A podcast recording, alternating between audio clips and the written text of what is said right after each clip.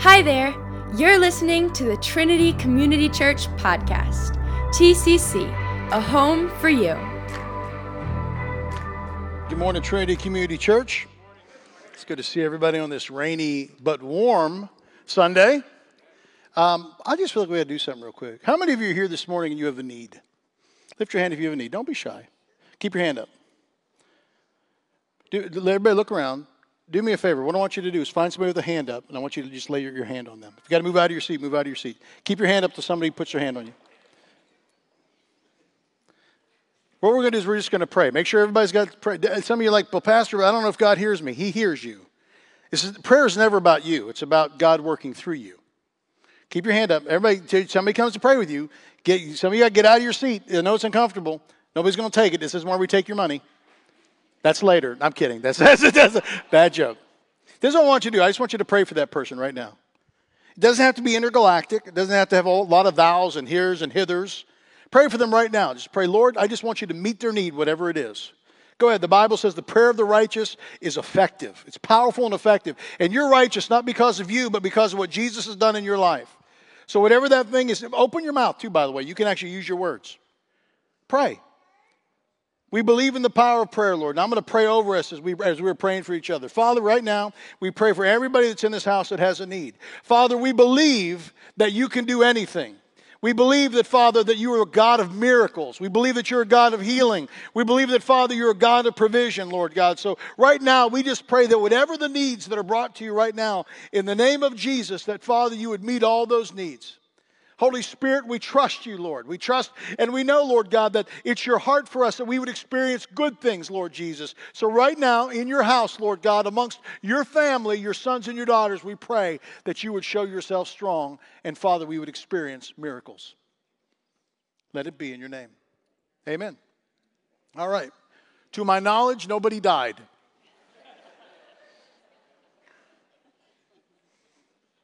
You did it. That's good. Don't ever be afraid to prayer to, to pray. When I watched that video for the first time, the thing that struck me was the tragedy is not unanswered prayer. The tragedy is unoffered prayer.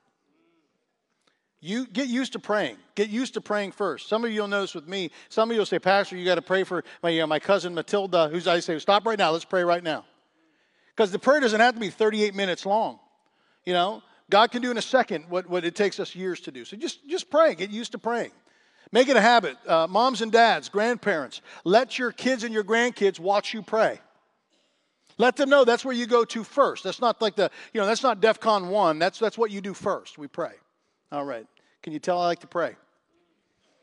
Um, I want to encourage everybody too, and I want to say, man, those of you that have fasted, we've got a few people in our house that have fasted the full 21 days. God bless you, man. And may your cheesesteak be amazing. I don't suggest you, you break your fast with a cheesesteak, but or else we'll have to pray for your healing. But uh, get in the rhythm of prayer and, and be open to God. Uh, we go through these seasons of prayer and fasting to align our hearts with God's, and also so that God can break things and do things in us. Um, we had a word that was brought uh, to us that, that we are poised to take another step the churches. That happens. Breakthrough is always preceded by prayer.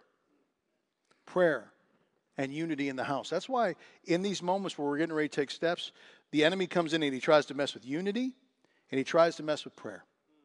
But mature believers, you know what we do? We push those things to the side. We lock onto God and we get it done. I'm excited. We're finishing up our last week of the series Cultivate. Um, and I think it's been good for us. Uh, and we're going to end today with encouraging words. If you've never done encouraging words with us, they're exciting and they're great. And for some of you, it's going to be life changing. Um, I remember, um, I told you guys this before. You know, we have, um, I, am getting a little bit older, and, and, and one of the first things that you do as, a, as, an older person is when you start to marry off your kids, it puts you into another category. Now I have a grandbaby, it's another category. But I remember when we first had our addition to the Harris family, that was, uh, that was not blood, but by marriage. Um, and I remember, you know, McKenna, my, my beautiful daughter in law, uh, joined us. As soon as we, Robin and I met her, we knew this is the one. We just knew. We saw others and we knew those weren't the ones. children, I know most of you the, at the retreat today. If you're watching online, children, teenagers, your parents are right. And by the way, here's another little fun fact. The kids aren't here today, which means this. You may actually get a dessert today at the, at the I suggest today's your day. Grab you a piece of pie, do something, because next week the locust will return. You know what I'm talking about? so one of the things that McKenna brought to us was, uh, and it's a beautiful gift, was the gift of the Amazon wish list. Up to that point for Christmas and birthdays, we had no idea. We're just shooting in the dark. So I was always looking for clues for things. Um, I'm a Facebook marketplace guy. How many Facebook marketplace people do we have here? I just love it. It may be an addiction, I don't know. Me and the Lord and Brother Jerry are talking about that in CR. Um, so you'll see me. I go all over the place, you know, and, and, and, we do different things. Tori and I, our little thing is we, we, we look for old video games. I'm trying to relive my 80s, create a little game room, stuff like that. And we look for things like that. Uh, and I will use it also to buy gifts and presents uh, for times, unique things. I'm always looking for something unique.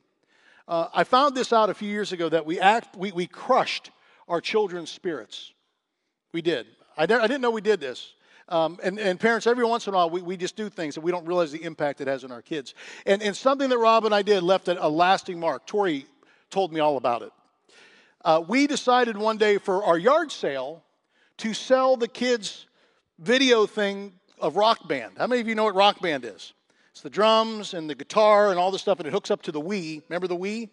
And we decided we're tired of moving this thing around, so we sold it at a yard sale for around like 20 bucks. And then we were horrified to find out that this thing that the kids had not pulled out in five years was the thing most dear to their heart. So I decided to surprise them one day, and I went on Facebook Marketplace and I went and I found a used rock band set the drums and, and, and, and, and the guitars and all that stuff. By the way, just so you know, that stuff does work and it's effective. Tyler learned how to play the drums from playing rock band. He did. So he did. He is amazing. I've played it and I still can't play the drums, but that's another thing. So my journey took me to Lancaster. I found this person in Lancaster. We're talking on the computer. They said, I have a rock band set. I thought it's a little far, but, but is there a distance too far to redeem my kid's childhood and to heal a wound that I caused at a yard sale? So in my head, I'm going to pick up electronic stuff and I'm driving into Lancaster and I'm driving and everything's great. And I notice that I'm starting to get into the middle of nowhere in Lancaster. And um, I'm losing cell service. But the GPS takes me to an Amish farm. And I thought to myself, this is odd. I didn't realize that the Amish were so into video games. I thought this can't be right. But I have no cell signal, so all I have is the destination and this big this farmhouse, and this it's it's clearly not an, a modern farm. So I go up to the thing. I'm just going to give it a shot. I knock on the door, and a gentleman comes to the door. I said, "Hey, I'm, I'm here. Um, um, I'd like to talk to to Eric. Is Eric there?" He goes, "I'm Eric." Now Eric had on overalls, like a dingy long sleeve shirt and a hat that made him look like he was Amish. And I said, I, I, must have the wrong place. I said, I'm here for this, this, this rock band set. He goes, You're in the right place. He goes, Hold on. He shuts the door. And I wait and I wait, and all of a sudden he comes out with this big box of all this stuff. And I went, huh. I said, does this stuff work? He goes, oh yeah. He goes, we used to play it all the time. I said, how? I didn't know you guys did this. And he goes, what do you mean you guys? And I went, oh. So I got all the stuff. I, I just, TJ, shut up. Know, shut up, TJ. Usually my wife's there to go, TJ, shut up, but she wasn't there. Um, and she couldn't get a hold of me because I had no cell signal, you know. So I took all this stuff. He goes, oh, by the way, he goes, if you ever need more electronic stuff, just let me know because I'm loaded with stuff. And I went, ah, thank you. And I took the box and I left.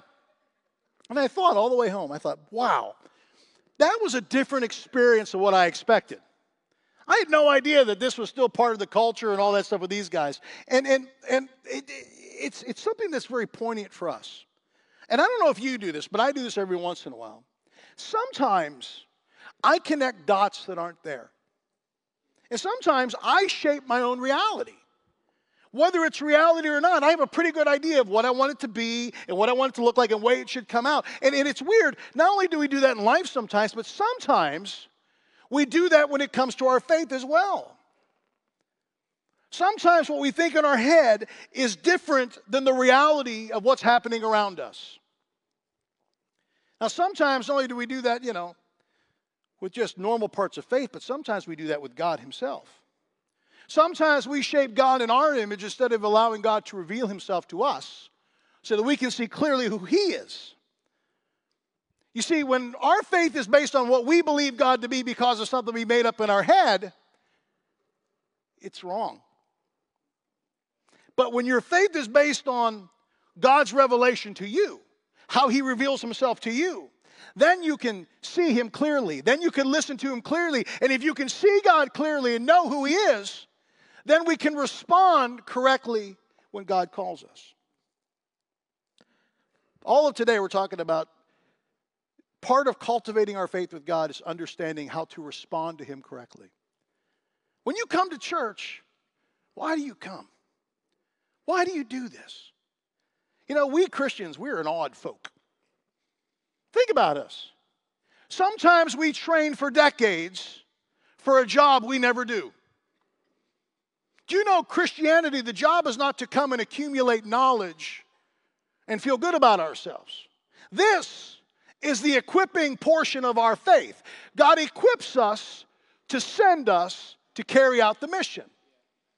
But sometimes in church, we've made the educational piece the destination. And it's not, it's just the beginning. But sometimes we, we veer because we just don't clearly see who God is. And if you don't know who God is, then you're going to miss what He wants you to do. There's a great example of this in the scriptures. There's this prophet Isaiah. He has an incredible encounter with God that reshapes his entire understanding of who God is, who He is, and what His divine purpose is. If you got your Bibles, turn to Isaiah chapter 6. Again, if you have our little app, if you hit uh, live events, you'll see, get all my notes. I suggest you, you, you save the notes so you can go back and look at stuff.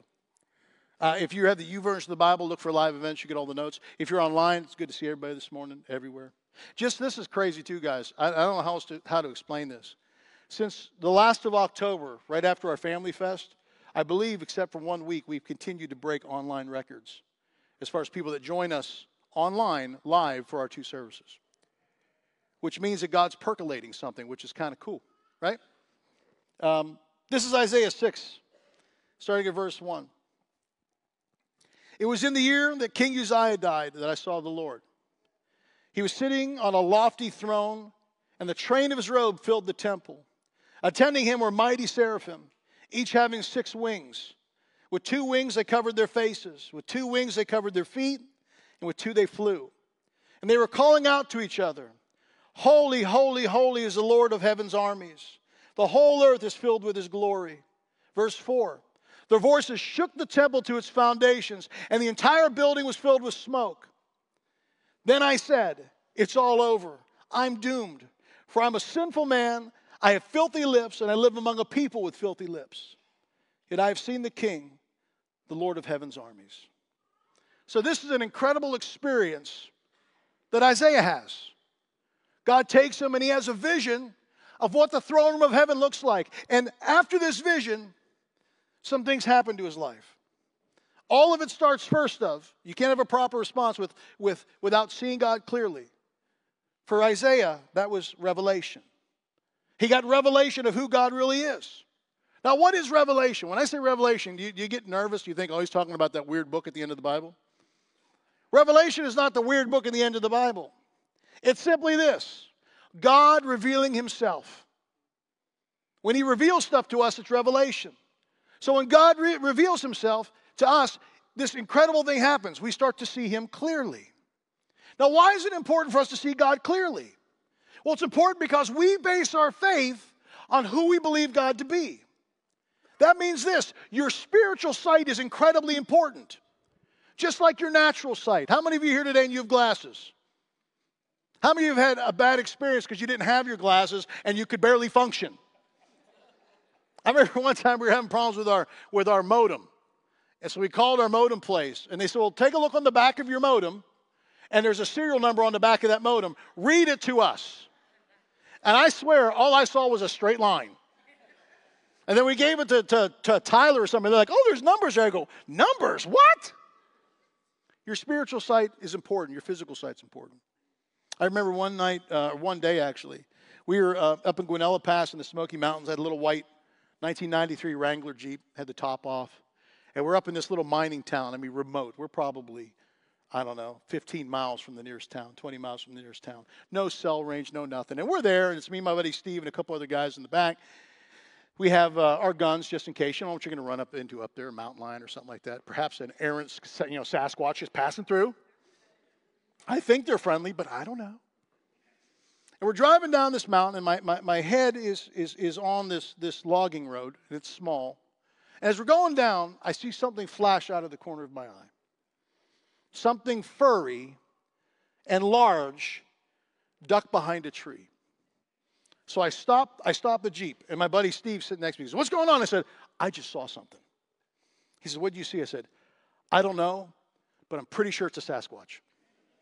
Those are my exact words. And he looked at me, he's like, Are you an idiot? I said, No, I know a Sasquatch when I see it. Because, uh, you know, I, I, I've seen so many. So I'm not making this up. I'm so passionate about this. We stopped the Jeep we de-jeep. That's really cool for getting out of the Jeep. All of our guys have their hands on their weapons, and we start to inch toward this tree. I mean, we're talking in the middle of nowhere, Rocky Mountains. And as we inch toward this tree, one of my buddies goes, he's going to spook the Sasquatch. He goes, Hey! And all of a sudden, on the other side of the tree, hops a bunny. Not making this up. And my buddy looks at the bunny and shoots it. now, he could hunt. He had his hunting license. It was okay. And he ate it too, which is kind of weird, but he just did. And, he, and so all the guys did, they made fun of me the whole time. And I said, I'm sw- there must have been something else behind that tree. He probably kicked out. The, you get out there because I got to save myself. The challenge was this the bunny was the same color the thing that I saw duck back there. How on earth do you confuse a bunny with a Sasquatch? You know how you confuse it? Um, sometimes we see what we want to see. Sometimes we see what we want to see. This is why clarity is so important for us. This is why spiritual clarity is so important for us. I don't know how to break this to you. The word that you hold in your hand, without the inspiration and leading of the Holy Spirit, you can make that book say things that it's not intended to say. Do you know that? That's why the Holy Spirit is so important. Because what does He do? He leads us into all truth. So, clarity for us is important, revelation for us is important. Don't shape God in your own image. I have uh, good brothers, pastors, that do not believe in the miraculous. You know what they've done? They've never seen it, they've never experienced it. So, what, what do we do sometimes? We shrink God and we give him our limitations. Isaiah, in his first experience with God face to face, understood this He is God, I am not. I, am looking face to face with a God that has no limitations. None. Be careful, beloved. So, for us, one of the most important pursuits for us as believers is to pursue God. You know, here at, at, Trinity, we are passionate about pursuing God's presence. Why? In His presence is revelation, in His presence is transformation. His presence can change us in a moment more than books can change us. You know, when you don't me wrong, I'm a book guy. And we're also passionate about the lost. So when it comes to pursuing God, we don't just wait for God to just drop you know, information on, you know, knowledge on our head. We pursue Him. So, how do we see God more clearly? How can we pursue God? How do we know Him better? Well, the first way that you can know him better is this the scriptures. Get your nose in the book, read the book. I sat with uh, one of my, my friends this week, and he was really cool. He was in my office. Uh, he was really committed to the Lord. He goes, Where do I start? He's holding his Bible. He goes, I don't even know where to start. I said, You know what? I said, We're going to start with Jesus. Read Matthew, Mark, Luke, and John. When you get done with that, uh, you got to suck it up a little bit through Matthew's genealogy. You know, I understand why. I said you'll learn later why it's important. But right now, fall in love with the person of Jesus, and then we'll start to add some other things. The scriptures reveal the heart of God. Here's the challenge sometimes we live on other people's interpretations of the scriptures rather than the scriptures themselves. I'm all for books, I'm all for podcasts. They do not replace you putting the nose in the book yourself. They don't. They're additional, but they don't. Read the scriptures, get your nose in the book. 2 Timothy 3:16 says this, all scripture is inspired by God and it's useful to teach us what is true. Everybody say true. Revelation is truth. and to make us realize what's wrong in our lives. It corrects us when we're wrong and teaches us to do what's right. God uses it to prepare and equip his people to do every good work. The scriptures guide us. They give us revelation of who Jesus is, and they also give us revelation of who we are. It's important. John 14, 21 says this Those who accept my commands and obey them are the ones who love me. And because they love me, my Father will love them, and I will love them and reveal myself to each of them. The heart of God is that He reveals Himself to us. Now, the second thing that we need, if you want to understand and know who God is, you want to experience revelation and see Him clearly, is you need to be a person of the Spirit. Part of it's Scripture, part of it is the Spirit. Why is the Holy Spirit so important? Why do we need to make room for the Holy Spirit in our lives? Because the Holy Spirit leads us into the reality of who He is. The Holy Spirit is the one that leads us into all truth. Truth is not a single minded pursuit that's on your shoulders alone. The Holy Spirit's unction inside of us leads us into truth. John 16, 13 puts it this way When the Spirit of truth comes, He'll guide you into all truth. He'll not speak on His own, but He'll tell you what He's heard He'll tell you about the future. The Holy Spirit brings life and clarity to your faith. The Holy Spirit's so important. This is why people will hold up the Bible, but at times not act like Jesus. Sometimes we elevate rules and regulations over the heart of God. It's not either or, it's and in both. We need them both. It's important that you are intentional with this. Why? Because the enemy loves to try to distort your image of who God is. If he can mess with how you see God with his image, then he can totally come and, and, and just take you out at the knees as far as trying to live out God's will. You'll never figure out your purpose and, and, and your will for the Lord if you don't know who he is clearly, if you see something different. So God gives Isaiah a vivid picture of who he is. And in the light of this revelation, Isaiah has this response. It's simple. Oh no. You are God and I am not.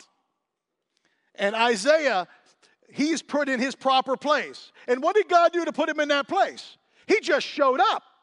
He didn't say, Now, Isaiah, we have to have a talk. He didn't deal with the mental faculties of who Isaiah was. He was just like, you know, whoop, there it is. And Isaiah's like, oh no. He sees them face to face. He has a reality check. He understands clearly. He's God and I'm not. Have you ever thought you were something and then you encountered the real thing and you're like, yeah, I'm not as something as I thought I was? I remember years ago, um, you know, we were in, I think, Bolingbrook, Illinois. And I was in a place I thought, you know, I, I, we had a new gym that opened in town. I said, I'm going to get a gym membership. I've never done a gym membership ever. We're going to do this. And the gym membership came with, with a free personal trainer visit. You had like two free. I thought it was going to be great. And I thought, this, you know, so I'm filling out the questionnaire, and they asked me my athletic level. And you have like, you know, beginner, you know, moderate, expert, intergalactic. And of course, you know, I was a college athlete, intergalactic, thank you very much. And I checked the box. Now, again, that was a few years ago, but you don't lose that stuff, right? It's like riding a bike. like through gravy villages. No, it's, really great. So I, I showed up for my personal training thing, and there's, uh, there's a girl about that tall. She looked like she weighed like 72 pounds.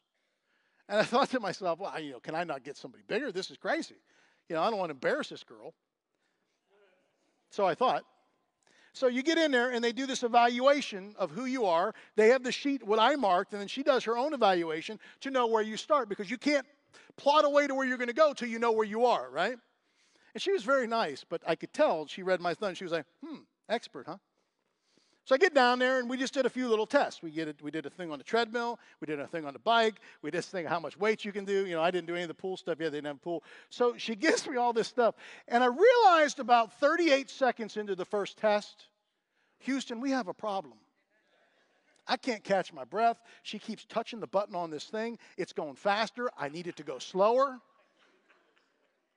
I'm not making this up all the things in the box, it was beginner, beginner, beginner, beginner. Be- if there was a box that said slug, she would have checked that box. Worm, check the box. You know what that was for me? A reality check. So I'm holding this paper and I'm like, I felt like I was back in fourth grade. How did I not score better on this? Oh, that's right, I didn't study. That's why I stunk on this. And I had a decision to make. I could receive the stuff that she said and start, or I could take it, throw it away, and say, That's not me. They don't know me. I'm just going to do my own thing. Now, thank God we never just say, That's not me. I'm going to do my own thing. This is why we need input in our lives from other people, beloved. It is, not just in, you know, physical attributes, but also in the rest of things in life. It was my reality check. Kind of like Isaiah's. God moved Isaiah from the understanding of who he thought he was in relationship with God to the reality of who he was in the relationship with God. In the light of that reality, Isaiah is completely overwhelmed.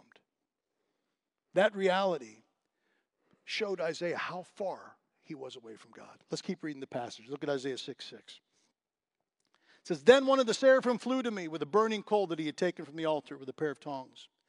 He touched my lips with it and said, See, this coal has touched your lips. Now your guilt is removed and your sins are forgiven. So we always start, when it comes to cultivating the proper response with God, you always start with first revelation. You need to know who God is. The second thing that you have to do is this you have to understand part of God's heart, which is for us restoration. What is restoration? Restoration is simply this God transforming us to become who He created to be. Restoration for us is a pruning, it's a shaping, it's a molding, it's a putting things back right the way they should be. So Isaiah again is faced with the reality of just how far away he is from God. And the response is this it wrecks him. He sees all the brokenness in his own life, all of the gunk, all of the sin, all of the brokenness. You know what it does? He just melts. He's undone. Woe to me. Oh my gosh, this is awful. And he's just a mess. Now, what's interesting is this in this encounter God doesn't leave Isaiah in this puddle of goo. He doesn't leave him in this mess. It does not produce, you know, good pleasure for God to reduce Isaiah to a worm. It's not the heart of God to destroy Isaiah. It's not the heart of God to destroy you. It's not the heart of God to leave you in a broken state like this. It's not the heart of God to leave you in a place of perpetual unworthiness. He makes us aware of this, these things in us. He made Isaiah aware of these things in him so that he can start the process of restoration. So he can dig in and start to remove all of those things that keep us from him. The Spirit, that's the work of the Spirit inside of us. He reveals all the problems in us, all those things that are broken, all the fractures, so that God can bring healing to those areas, so that we can be restored to a covenant relationship with Him. The heart of God is always restoration, and reconciliation. Always. That's his heart for you. And beloved, that's his heart for the church. Restoration and reconciliation. Conviction is the job of the Holy Spirit, and it's important, and he's really good at it. But you know what? We're not. Do you know why we're not good at it? We don't see all things. We see in part. And if you're like me, sometimes we struggle to fully understand and comprehend the will of the Father. We try our very best, but sometimes we miss it. I mean, think of some of the things that Jesus did. Would you have passed those tests? Woman brought you caught in adultery, you're right in the dirt. That would not be high on my list of what to do. You know, woman touched your cloak. She should have died. She should have been killed because she was unclean. You don't touch people when you're unclean. But what did Jesus do? He brings restoration and life because he's connected to the Father. It's important. So, our job as believers, our main job, is to enter the process that Jesus came with. And that's the process of reconciliation, bringing people close to God. 2 Corinthians 5:18 says this. And all this is a gift from God who brought us back to himself through Christ. And God has given us this task of reconciling people to him. For God was in Christ, reconciling the world to himself, no longer counting the people's sins against them. And he gave us this wonderful message of reconciliation. So we are Christ's ambassadors. God is making his appeal through us. We speak for Christ when we plead, come back to God.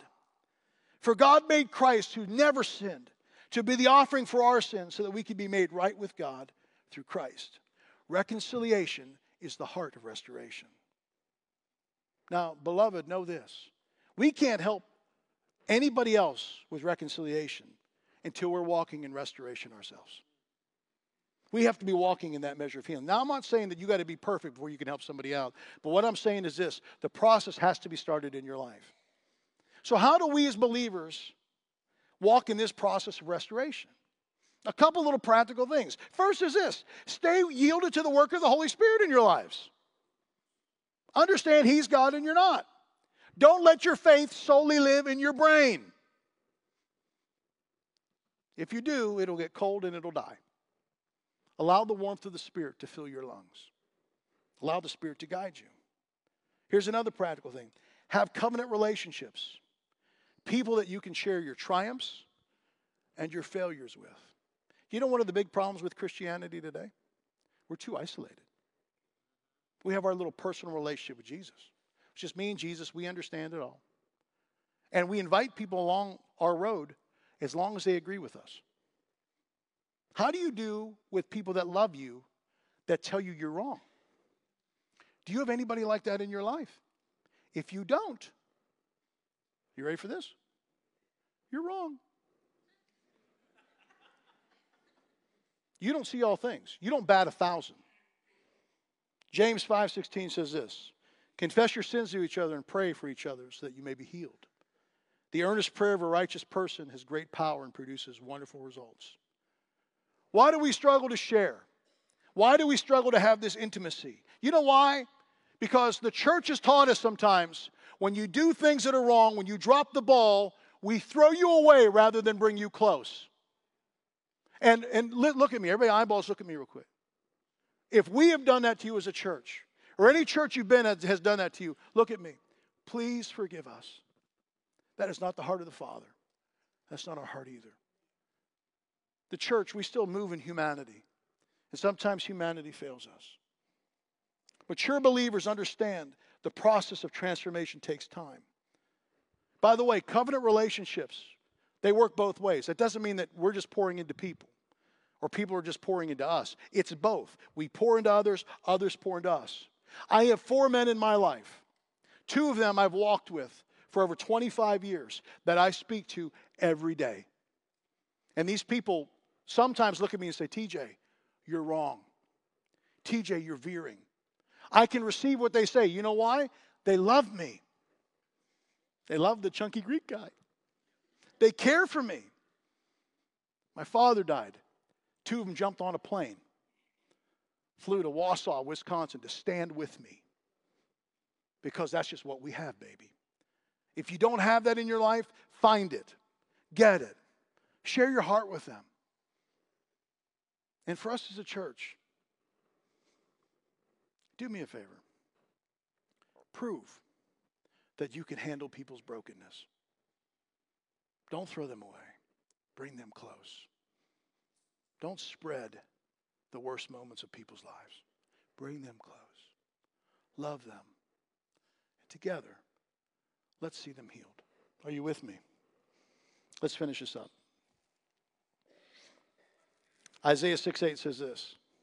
Then I heard that the Lord asking, Whom shall I send as a messenger to these people? Who will go for us? I said, Here am I. Send me. This is nuts. So Isaiah goes from you know, God showing up, da da da da, and Isaiah going, ah! Then, you know, from Revelation, Isaiah goes to the next step for him, which is understanding you're God, I'm not, I'm a worm, what am I going to do? And then God brings in Isaiah's life restoration. And then after there's restoration, something starts to change in Isaiah. Once God unlocks restoration in, in his life, once he unlocks restoration in our life, you start to see yourself as God sees you. And then when you see yourself the way that God sees you, you see where you fit into his plan and his perfect perfectly, and, and, and then you can respond in a way that God wants you to respond that glorifies the kingdom. That's when we have the proper response. Beloved, you have no control over the things that come your way. None. I've seen the righteous, people much more what I think connected to God than I am people that have been much better parents, much better this, much better pastors. I've seen guys that have experienced calamity that I just don't understand, that I don't think they brought on themselves at all. It's just things that happen. And, and guys, sometimes life unfolds like that. I have good friends of mine that have lost children that are younger than me. I don't understand all that. I've seen people that have walked through cancer and broken things, and it's just awful and it's terrible. And it reminds me of this in this world, you will experience trouble and you'll experience pain. Life sometimes unfolds in ways that we don't expect and we don't understand. We try to figure it out, but you can't. Even sometimes when it comes to our faith, God will stretch us beyond anything that we can think or imagine. You cannot control the things that come at you. What you can control is how you will respond. You can control how you'll respond. So Isaiah gets this full picture of who God is. God starts to download this plan for Isaiah in his time, what he wants him to speak and do for the nation, how he wants the kingdom to be established in his time. And he lays this whole thing out. And in God's master plan, there's only one thing missing. He's missing one ingredient somebody to step up, somebody to go for him, somebody to be a conduit for the kingdom. And in that moment, Isaiah says, Here am I, send me. I'm your guy. I'm going to get this done. He goes from worm to warrior. I'm your guy, God. Let's get this done. Beloved, God is always looking for somebody that he can establish his kingdom through. And very rarely does he use the best or the brightest, which is good news for all of us. right? He's always asking, Who will go? What will you do? I uh, was talking to one of my, uh, as I talked to you about now, the, the ring's getting bigger. There's probably about 15 guys on Sunday, pastors, local pastors, and some that are a little far out. Um, and we, we kind of connect uh, before we get ready to preach on Sunday. We unify and uh, we pray together. And one of them last week said, Hey, how's that third service going? I said, Terrible. We haven't had it yet. He goes, Oh, I got the dates mixed up. I said, That's fine. I said, keep praying. And then he and I had a side conversation. He goes, why? He goes, I just, why? I said, that's a great question. Because you must be a glutton for punishment to give up another day, another Saturday. He's like, what, what would make you want to do that? I said, that, do you like doing that stuff? And I just sent him the two word response or two letter response back. No. I don't, like to do that. That's not my heart. I could think of about 150 other things I would rather do. Not that you guys aren't delightful, but my couch is really nice. He says, But I understand why. I said, Because I feel in my gut that God wants us to do this. Two weeks ago, I hear Pastor Steve talking about something that God put in his heart a few years ago about a Saturday night. So, you know, I mean, I feel in my heart this is what we're supposed to do. You know, it will show if it's God's heart or not, if it works or not. But in the meantime, we step out. It's not about me. If it was about me, beloved, our church would look really different make sure your faith isn't just centered around you. Is in your faith there an element that says, Here, my Lord, send me? Not come and bless what I'm doing. Send me to be a part of what you want me to do. There is power in sending. And it's uncomfortable and it's scary, and my couch is much different. But still, we go. So here's my question what is God asking of you today? You know that thing that you continue to say, but God, I can't do this? And he continues to ask you over and over and over. Because uh, you know, we think that we've got to be at this certain pedigree to just do what he asks us to do. So we're going to give you a little jump start today to help you with this. We're going to do a little thing called encouraging words. We did this, I think, in November, maybe. I'm going to ask the guys to set up the chairs. What are encouraging words? It's an opportunity for God to speak to you in a way to continue to launch you on your path. Um, these are prophetic words. Now, this is very simple, so you don't get freaked out. Um, we're going to have little teams up here, two people on a team. You get to come up and sit down and talk to somebody. And they're going to pray, and they're going to ask God, you know, Lord, give us something for our brother or sister here. And if God does, great. If they don't, they're just going to pray for God to bless you. Um, a little more gently, boys. or like, like, like WWE, ah! so, what is the prophetic? What's a prophetic word? Sometimes when you think of prophetic word, you think of Nostradamus, you think of doom and gloom. This is what a prophetic word is from the, the scriptures. This is 1 Corinthians 14 3. It says, But the one who prophesies speaks to people for their strengthening, encouragement, and comfort. Everybody say strengthening, encouragement, comfort. This is what a New Testament prophetic word is. So, down here, you should experience when somebody speaks to you something that strengthens you, something that encourages you, something that comforts you. Now, notice the thing that was not put in there. You know, it's one thing to be comforted, it's not the same thing to be comfortable. Very rarely does God leave you exactly where you are. If He did, you know, think of it. If you just never grew in your life, you'd still be wearing onesies and sucking from a bottle. But we grow. So, once a prophetic word is spoken over to you, over you, how do you respond to that prophetic word? Well, you know what's funny? The Bible gives us instruction on that as well. Second or First Thessalonians 5:20 says this. This is when you're sitting there, this is what you're allowed to do. This is what you do when the word is spoken to you. The first is this. It says, "Don't scoff at prophecies." That means this. Open your heart to the possibility that God could speak to you through somebody in this way. It's in the word. And it's not like an obscure passage. 1 Corinthians 14, it's a whole chapter devoted to one thing the prophetic. That's it. And nowhere does it say that it would go away. It's still here. The second thing it says is this it says, Don't scoff at prophecies, but test everything that's said. It's your responsibility to test it when somebody speaks something over you. How do you test it? Well, first, does it resonate in your heart with the Holy Spirit that lives inside of you? Second, is it in alignment with the scriptures? If it's not in alignment with the scriptures, throw it away and send me an email. I'm serious. And the third thing, and this is important, ready for this? It says, test everything that's said, hold on to what is good.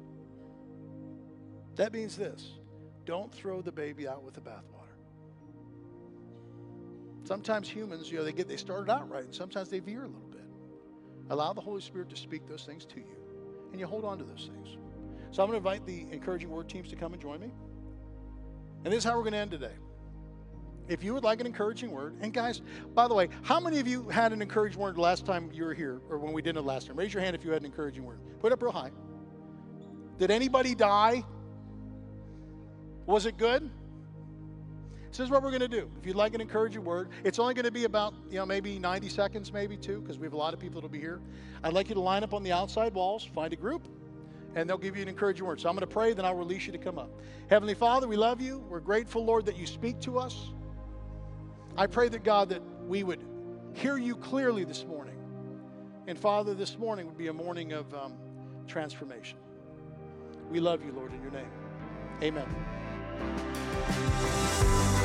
Thanks for listening to the Trinity Community Church podcast. We hope this met you exactly where you are. To learn more about us, head to our website at tccde.com or Follow us on social media at Trinity Community Church. TCC, a home for you.